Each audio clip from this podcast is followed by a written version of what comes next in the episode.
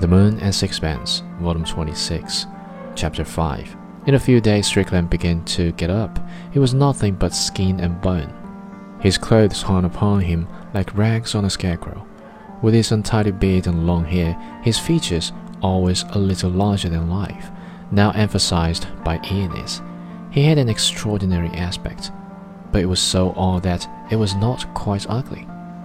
There was something monumental in his ungainliness. I do not know how to express precisely the impression he made upon me. It was not exactly spiritually that was obvious.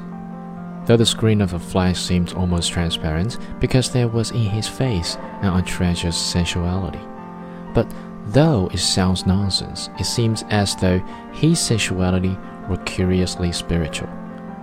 There was in him something primitive. He seemed to partake of those obscure forces of nature which the Greeks personified in shapes part human and part beast the satyr and the faun. I thought of Marsyas, whom the gods flayed because he had dared to rival him in song. Strickland seemed to bear in his heart strange harmonies and unadventurous patterns, and I foresaw for him an end of torture and despair.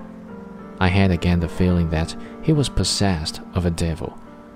But you could not say that it was devil or evil, for it was a primitive force that existed before good and ill.